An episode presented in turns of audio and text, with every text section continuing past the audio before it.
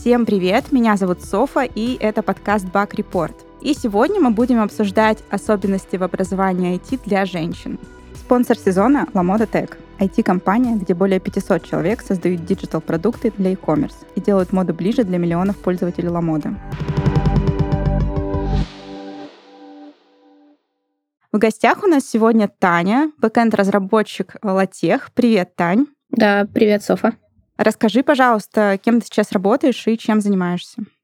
Как ты уже сказала, я бэкэнд-разработчик IT-компании LaTeх. Мы создаем диджитал-продукты для пользователей LaModa.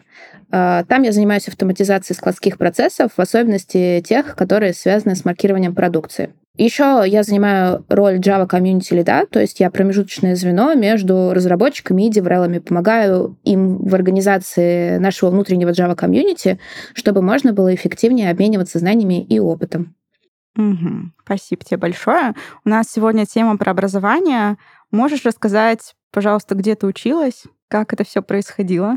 Да, мне кажется, тема образования в IT в целом достаточно холиварная, потому что из каждого утюга обсуждают, как войти в IT, как открыть свой стартап, как заработать все деньги мира и все такое. Вот. Когда я училась в школе и выбирала, кем я хочу стать в будущем, такого вообще не было. Или я была изолирована от всех этих обсуждений и была не в курсе происходящего. Родители всячески подталкивали меня сначала пойти в медицинский, подкладывали всякие книжки по биологии, несмотря на то, что я очень сильно сопротивлялась и ненавидела этот предмет. Это была неудачная попытка. Затем меня пытались, сделать дизайнером, так как я ходила в художественную школу и неплохо рисовала. А если девочка неплохо рисует, то, значит, ей надо в дизайнеры и делать этот мир лучше. Тот факт, что у меня все прекрасно с математикой, с информатикой, и мне в целом-то нравится программировать на уроках, никто не воспринимал всерьез, но случился такой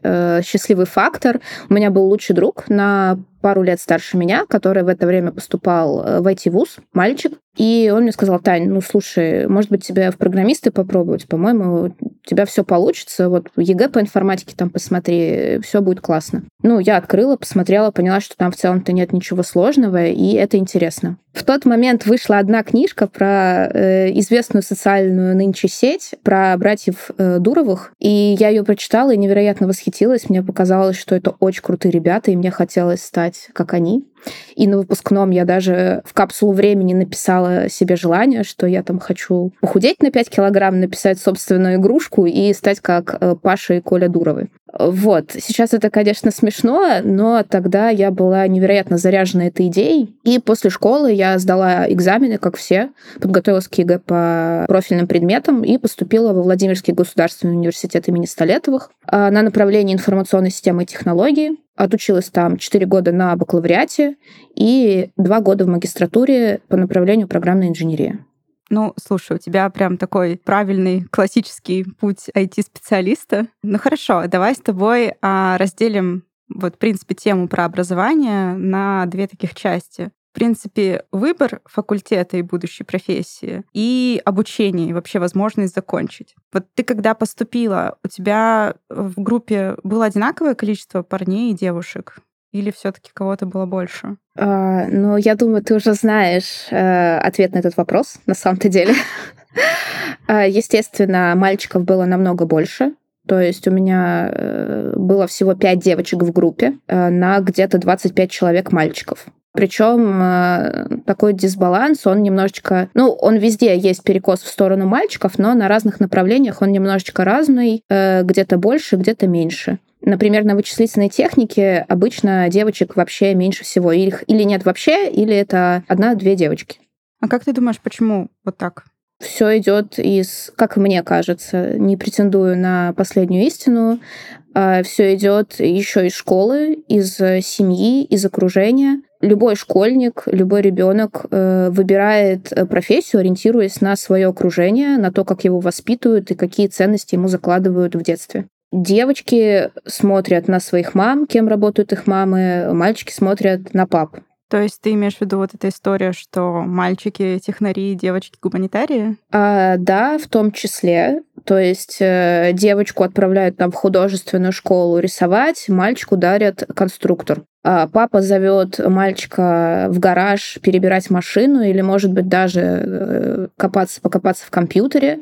Девочку привлекают к готовке и уборке. И основная как раз проблема заключается в том, что ты с детства начинаешь думать, что какая-то профессия является преимущественно мужской, а какая-то женская. И когда у тебя возникают какие-то трудности с профессией, там, не знаю, математику ты решаешь или пытаешься программировать, ты не думаешь, что это нормально и что все сталкиваются с такими проблемами. Ты в первую очередь думаешь, что у тебя не получается, потому что ты, например, женщина или потому что ты мужчина. Мне кажется, все идет из этого. Ну, слушай, это действительно странно. Я училась на математическом факультете, и у меня была ровно такая же ситуация.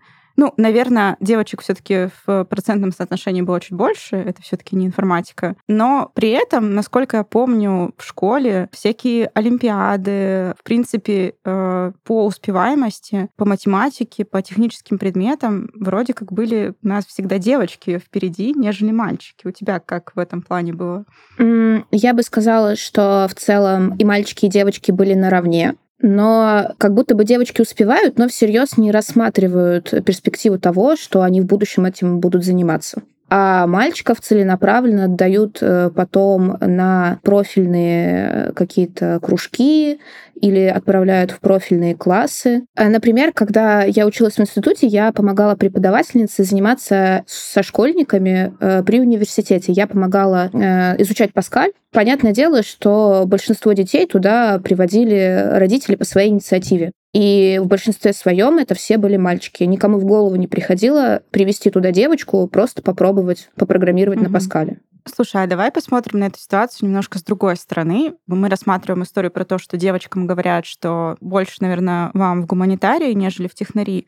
А вот если посмотреть, почему мальчиков туда отправляют, вот кажется, вот не знаю, у меня нет еще детей, но если так задумываться, вот куда отправить своего сына, чтобы он не пошел по кривой дорожке, скажем так, в какое направление, и мне тоже как-то в голову больше ничего не приходит, кроме того, что отправить его на программирование, либо в какой-нибудь спорт. Кажется, что как будто бы у парней тоже особо выбора нет. Тут у меня есть другая история, которая со мной приключилась в детстве, когда я ходила в художественную школу. У нас был мальчик, который потрясающе рисовал. Но у него был очень большой талант.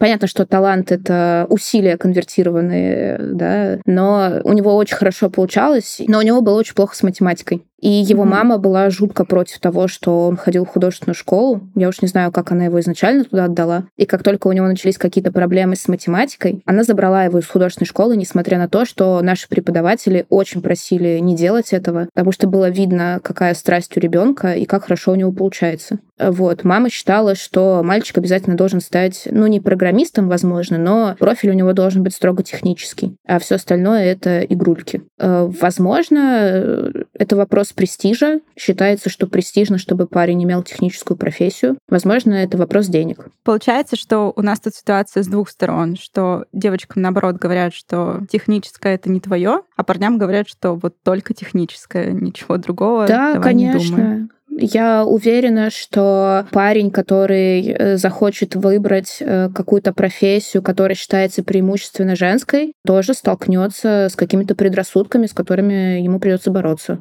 Ну хорошо, давай перейдем к следующему этапу. Это у нас этап обучения. Когда ты обучалась, чувствовала ли ты какое-то предвзятое отношение к девушкам в учебе?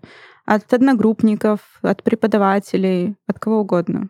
В большинстве своем не чувствовала. В целом у нас был прекрасный преподавательский состав и очень хорошие одногруппники, с которыми мы сдружились за время обучения. Но иногда, конечно, проскакивали какие-то неприятные моментики, которые могли ударить по самооценке, но случалось это довольно редко.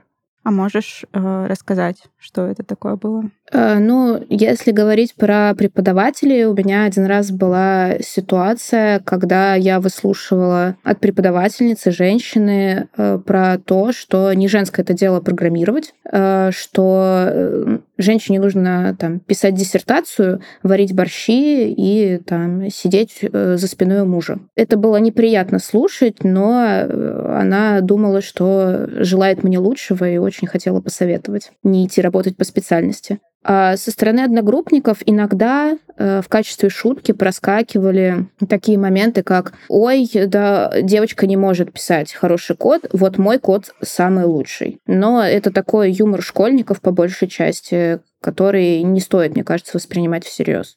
Мне кажется, мы тут говорим больше про какой-то негатив, но есть такое понятие дружественный сексизм. Это когда делают послабление, потому что ты девушка. Вот. Например, там на экзамене ты пришла, что-то не доучила. Вот. Ну, тебе говорят, ой, ну ладно, ты там девочка, давай я тебе не замечу, что ты не ответила на этот вопрос. Или, наоборот, принижают твои успехи, говорят, ну, понятно, тебе 5 поставили, потому что ты там в платьице пришла, глаза у тебя красивые. Вот с чем-то таким ты сталкивалась? Ну, вот про то, что ты говорила в первой части вопроса, я точно не сталкивалась.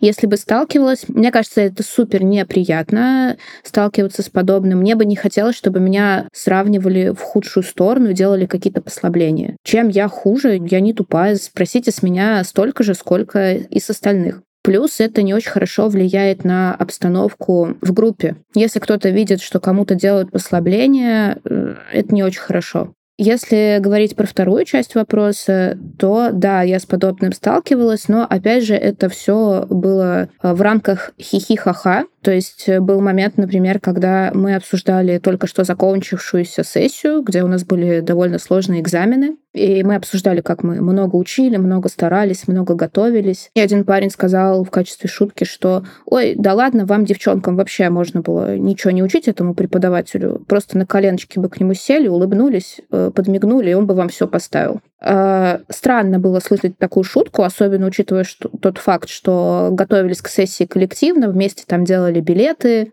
поддерживали друг друга, помогали, и в целом видно, что старались все и вкладывались все. Но в качестве шутки это одобряемый юмор. Давай немного с другой стороны посмотрим на этот вопрос. Понятно, что эта история, она происходит, что девушкам делают какие-то послабления именно из-за того, что они девушки, особенно на технических специальностях. Это может быть не в каких-то серьезных ведущих вузах, потому что там больше нацелено на знания и на проверку этих знаний. А вот в каких-то более маленьких локальных вузах это точно происходит. Я с этим лично тоже сталкивалась. Как ты думаешь, как это влияет на самих девушек, на их развитие, на, может быть, самооценку, уверенность в себе, что они понимают, что они могут воспользоваться тем, что они девушки, там, мило посмотреть на преподавателя, сказать, ну, пожалуйста. Вот, им за это поставят более высокую оценку. Я сейчас задумалась на секунду и вспомнила, что в целом-то бывает и обратная ситуация, когда женщины-преподавательницы лояльнее относятся к парням, а с девушек, например, спрашивают намного жестче. Ни первой, ни второй ситуации в идеальном мире быть не должно, и от нее надо избавляться. В целом надо смотреть на знания и на какие-то личные характеристики человека, а не на то, какой у него пол. Это-то понятно, но, к сожалению, мы не в идеальном мире, а в реальном, и такое происходит. Вот хочется поговорить именно про то, как в дальнейшем это может повлиять на девушек. То, что им делают такие послабления во время учебы. Ну, они просто будут пользоваться, возможно, этим дальше и в работе, и во всех остальных сферах жизни. Я думаю, даже не пользоваться, они будут ожидать, что это прокатит и во время работы, и во всех остальных сферах жизни, потому что они привыкли к этому. Да, они будут ожидать, и самое неприятное, что нам придется сталкиваться с такими людьми в целом на работе и в жизни. И если мы не хотим этого, то не нужно позволять такого и во время получения образования. Ну и, наверное, про качество знаний можно тоже сказать, что если девушка получала высокие оценки именно благодаря тому, что она девушка, а не из-за того, что она действительно это знает, то качество ее знаний вообще не соответствует тому, что у нее в итоге было в дипломе. Да, это 100%, но если мы говорим про IT, то по факту я не думаю, что она сможет куда-то устроиться, честно говоря. Все-таки собеседование в IT, мне кажется, довольно честная история. Тебе, чтобы работать по специальности, нужно много-много пахать. И не получится подмигнуть и улыбнуться и получить заветную вакансию. По крайней мере, я таких ситуаций не встречала. Ну, и, в принципе, большинство HR-ов девушки. Ну да.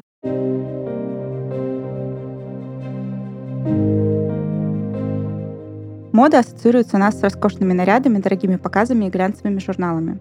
Однако сегодня фэшн-индустрия — это не только про одежду, но и про технологии. Современные дизайнеры успешно перешагнули эскизы и выкройки и создают вещи-связки с IT и естественными науками. В новой рубрике я расскажу о нестандартных решениях дизайнеров, которые переводят моду в область высоких технологий. В 2019 году компания Nike представила обновленную модель баскетбольных кроссовок, которые оснащены функцией автоматической шнуровки и адаптации под ногу владельца. Кроссовки Adapt BB созданы специально для удобства спортсменов, которым некогда отвлекаться на развязанные шнурки и неудобства во время игры.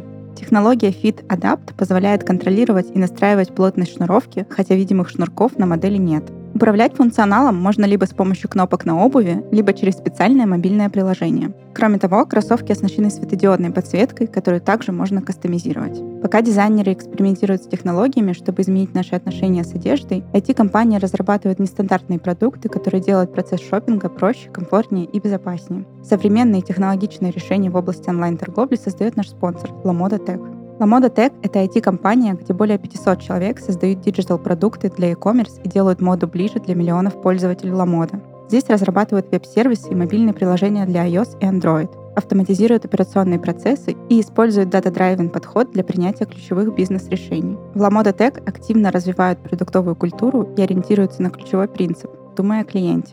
Здесь генерируют и анализируют гипотезы, исследуют пользовательский опыт, разрабатывают и улучшают интерфейс. Как результат, 17 миллионов довольных пользователей ежемесячно и звание крупнейшей fashion and lifestyle платформы по версии Data Insight.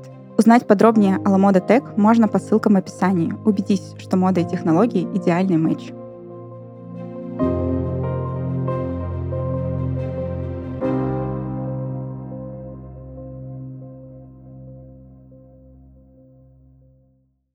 Хорошо, давай тогда про вторую часть, про принижение заслуг, что девушка получила 5, сдала круто, зачет, написала хороший код, и говорят, что это только из-за того, что ты девушка, поэтому поставили такую оценку.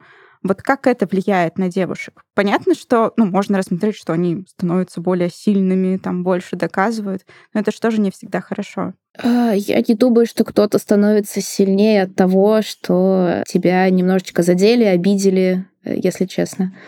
Превозмогая. Да, я сталкивалась, конечно. Я уже говорила, что, например, когда я сдавала экзамены, кто-то мог себе позволить шутки про то, что, а может, и не стоило готовиться и так бы все поставили вам конкретно, потому что вы девушки. Плюс очень частая ситуация во время обучения, когда в целом и парень, и девушка находятся на одном уровне знаний, но при этом парни имеют достаточно высокую самооценку. Они прям расхваливают свой код. Вот он написал какую-то программулечку корявенькую, которую кто-то, если увидит, наверное, кровавыми слезами заплачет. Но вот он ее написал, и он ее прям нахваливает. А девушка при этих же заслугах ту же самую программку она написала, но она такая, ой, вот тут плохо, и вот тут не тот код, и вот здесь поправить надо. И вообще руки не из того места растут. Очень часто у девушек просто сама по себе самооценка заниженная, и они стесняются лишний раз заявить о своих заслугах, потому что боятся вот такой негативной реакции. То есть ты хочешь сказать, что из-за того, что есть вот эта легкая предвзятость, у девушек намного выше требования к себе и к своей работе? Это 100%. Я сама по себе это ощущаю. Наверное, стоит сказать в защиту парней, что не все такие ребята. Вот, что есть очень много ребят, которые тоже с достаточно высокими требованиями к своей работе. И есть ребята, которые немножко спустя рукава относятся к своей работе и к тому, что они делают. А как ты думаешь, вот эта история про предвзятость именно к успеху, к заслугам девушек, заставляет ли она девушек чуть больше работать, перерабатывать, выматывать себя, просто чтобы доказать, что ты на том же уровне, что и парни, которые с тобой работают? Наверняка хочется сразу чуть ответственнее подходить к своей работе, чем остальные, если ты знаешь, что тебе может прилететь за твою работу какой-нибудь комментарий, что сразу видно, что код женщины писала или что-нибудь такое. Какая-то самоцензура включается точно. То есть ты начинаешь к своей работе относиться намного жестче, чем другие. А вот если мы говорим про образование, как думаешь, девушки больше учатся, чем парни, или все-таки на том же уровне? Тоже исходя из тех же мыслей, что как будто бы предвзятие относится к их успеху? Мне кажется, да. Тут в целом такая ситуация, даже вне IT, что девушки чуть больше ботаники, чем парни. Ну, мне так, по крайней мере, кажется. Плюс есть такой миф, который, наверное, я бы хотела с тобой обсудить, и он, пока я училась в университете, просто витал по нашим направлениям. Это про то, что программирование — это очень сложно, а вот тестирование — это просто, якобы. И если уж ты девушка, которая попала в IT, то в программиста ты не пойдешь, а вот в тестировщики запросто. Это прям девушки, они должны быть тестировщицами, это их прирожденное внимание к деталям идеально подходит для этого. Некоторые мои знакомые девочки, которые со мной учились, когда они искали свою первую работу и приходили на собеседование, им говорили: ты, конечно, вот хорошо прошла собеседование, и мы могли бы тебя взять программистом, но, может быть, сначала годик в тестировании, раз это у тебя еще соответствующего опыта нету. А если приходил парень, то ему 100% предлагали вакансию программиста и брали джуном.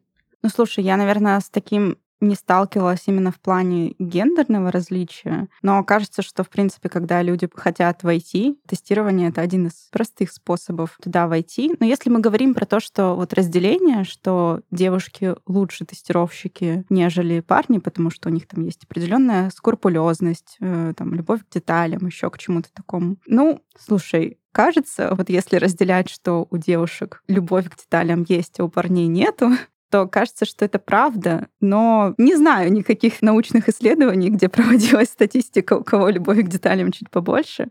Вот.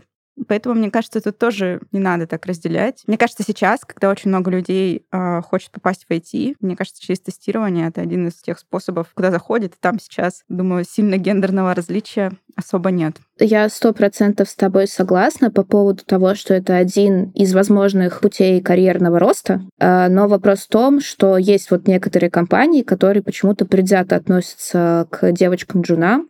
И просто, если вы хотите стать программистками, и вам говорят, что ну, это не твое, иди в тестирование, возможно, нужно просто пособеседоваться в другую компанию. Стоит помнить про это, потому что те же девочки, про которых я вот говорила, они просто пошли в другую компанию, пособеседовались и спокойно работают программистом уже много-много лет. Кажется, если ты слышишь на собеседовании что-то такое, что тебя напрягает, например, в гендерном различии, что ну, слушай, ты девочка, ты там, тебе лучше туда и так далее, то стоит действительно пойти на собеседование в другую компанию, потому что если на собеседовании это подсвечивают, то, скорее всего, и в работе это точно каким-то образом будет проявляться.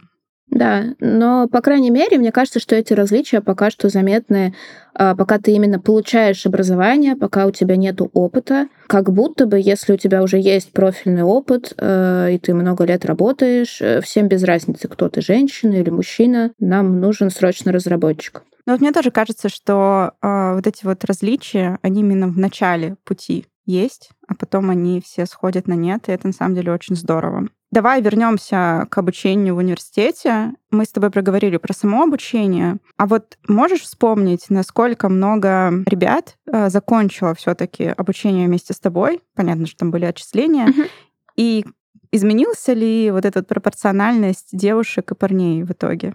Если вспоминать мою группу, практически все девочки, которые поступали, они и закончили. Хотя и были девчата, которые изначально забрали свои документы или перевелись на гуманитарные направления. Такая же история была и с мальчиками. Кто-то в начале своего пути понял, что это не его, и перевелся или на смежные специальности, или также на гуманитарные направления. Я, в принципе, смотрела статистику, она очень похожа на мою ситуацию. А в том вузе, в котором я училась, на момент первого курса было около 25 человек. Ну, и, наверное, из них было там 7-8 девочек. В итоге мы заканчивали группой в 9 человек. Из них осталось, по-моему, 7 девочек и 2 парней. То есть в итоге девочки практически все доучиваются, несмотря на маленький процент их среди поступающих, а парней очень-очень много отчисляется. Вот мне кажется, что эта история опять про то, что парням навязали, что они должны быть на технических специальностях, а девушки, как будто бы вопреки всему того, что им говорят, иди на гуманитариев, они вот выбрали, вот, скажем так, самые стойкие, которые прошли через все эти стереотипы, они дошли и вот дошли до конца. Что думаешь по этому поводу? Мне кажется, здесь может быть два варианта развития событий. Первый — это то, что действительно девочки, преодолевая все трудности, дошли самые стойкие орешки, которые действительно хотели получить этот диплом, действительно хотели стать айтишниками. А мальчикам это навязали, и они не очень-то и хотели, и поэтому они забрали документы. А второй вариант развития событий — это то, что очень много мальчиков не считают нужным заканчивать вышку. Как будто бы, как только появляется возможность устроиться на работу, они забивают на учебу и отчисляются. И вот тут важный момент. Эти мальчики у тебя просто забрали документы из вуза, или они устроились в компанию джунами и решили, что в целом-то диплом для того, чтобы быть программистом, не нужен. А у меня больше ситуация, что их поотчисляли, нежели они сами забрали документы. Вот. В большинстве своем их отчислили по итогам экзаменов или чего-то там еще. Ну, просто девочки ответственнее относятся к учебе, это факт. Слушай, а вот мы не затронули такую ветку, как онлайн-образование. Понятно, что его можно там ругать, хвалить, оно бывает разное. Вот как ты думаешь, там вообще есть хоть какая-то предвзятость, хоть какие-то стереотипы, или все, что касается классического образования, к онлайн-образованию вообще не относится? Слушай, мне, наверное, сложно ответить на этот вопрос, потому что я никогда не получала онлайн-образование. Все-таки вуз дает довольно широкий кругозор, и мне просто это не особо требовалось. Потребности такой не было. Но звучит так, как будто бы со стороны преподавателей не должно быть никакой предвзятости. А общение с одногруппниками, если у вас есть какой-то коллективный чат, а он наверняка есть, если вы получаете онлайн-образование, где вы там вместе, возможно, домашку обсуждаете. Наверное, там тоже такое есть, но отгородиться от этого намного проще. Ну да, и, наверное, на онлайн-образование все-таки идут люди не такого возраста, скажем так, на который идет просто ребята сразу после школы, еще не до конца выросшие, и там это более, скажем так, толерантно и фильтруется, нежели в обычном вузе. Да, мне кажется, есть тоже такой факт, потому что по большей части это люди, у которых уже была какая-то первая вышка, есть какой-то жизненный бэкграунд. Им там на самом деле все равно, кто там женщина или парень, им бы выучиться и деньги пойти зарабатывать. Слушай, мне тут вспомнилось внезапно про онлайн-образование. Мне часто попадается контекстная реклама именно каких-то курсов. Я вот вспомнила, что мне недавно была именно контекстная реклама, что девушки тоже могут войти в IT. Вот несколько профессий для девушек. И там была вот история про дизайнера, тестировщика, аналитика. И, по-моему, в этом списке не было ни одного разработчика. То есть девушкам предлагаются такие более, скажем так, гуманитарные технические профессии. Так что на самом деле там тоже есть какая-то вот гендерная стереотипность даже вот в рекламе этих онлайн-курсов. Это как раз история про тот миф, про то, что тестировщиками или аналитиками быть проще, чем программистами, поэтому девушки туда должны идти, мне кажется. Да-да-да. Вот странно, да, что как бы...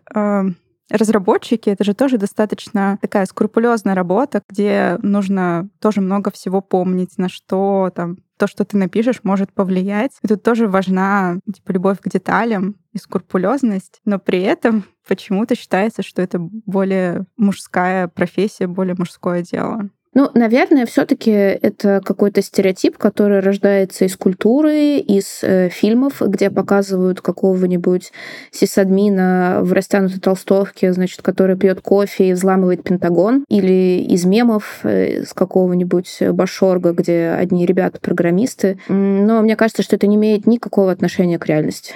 Понятно, что эти проблемы есть, мы их с тобой обсудили, но у нас есть два выхода. Мы можем просто молчать об этом, пусть все идет своим чередом. В итоге все равно девушки из вузов выходят хорошими специалистами. Но нужно ли подсвечивать эти проблемы, говорить о них или все-таки оставить так, как есть?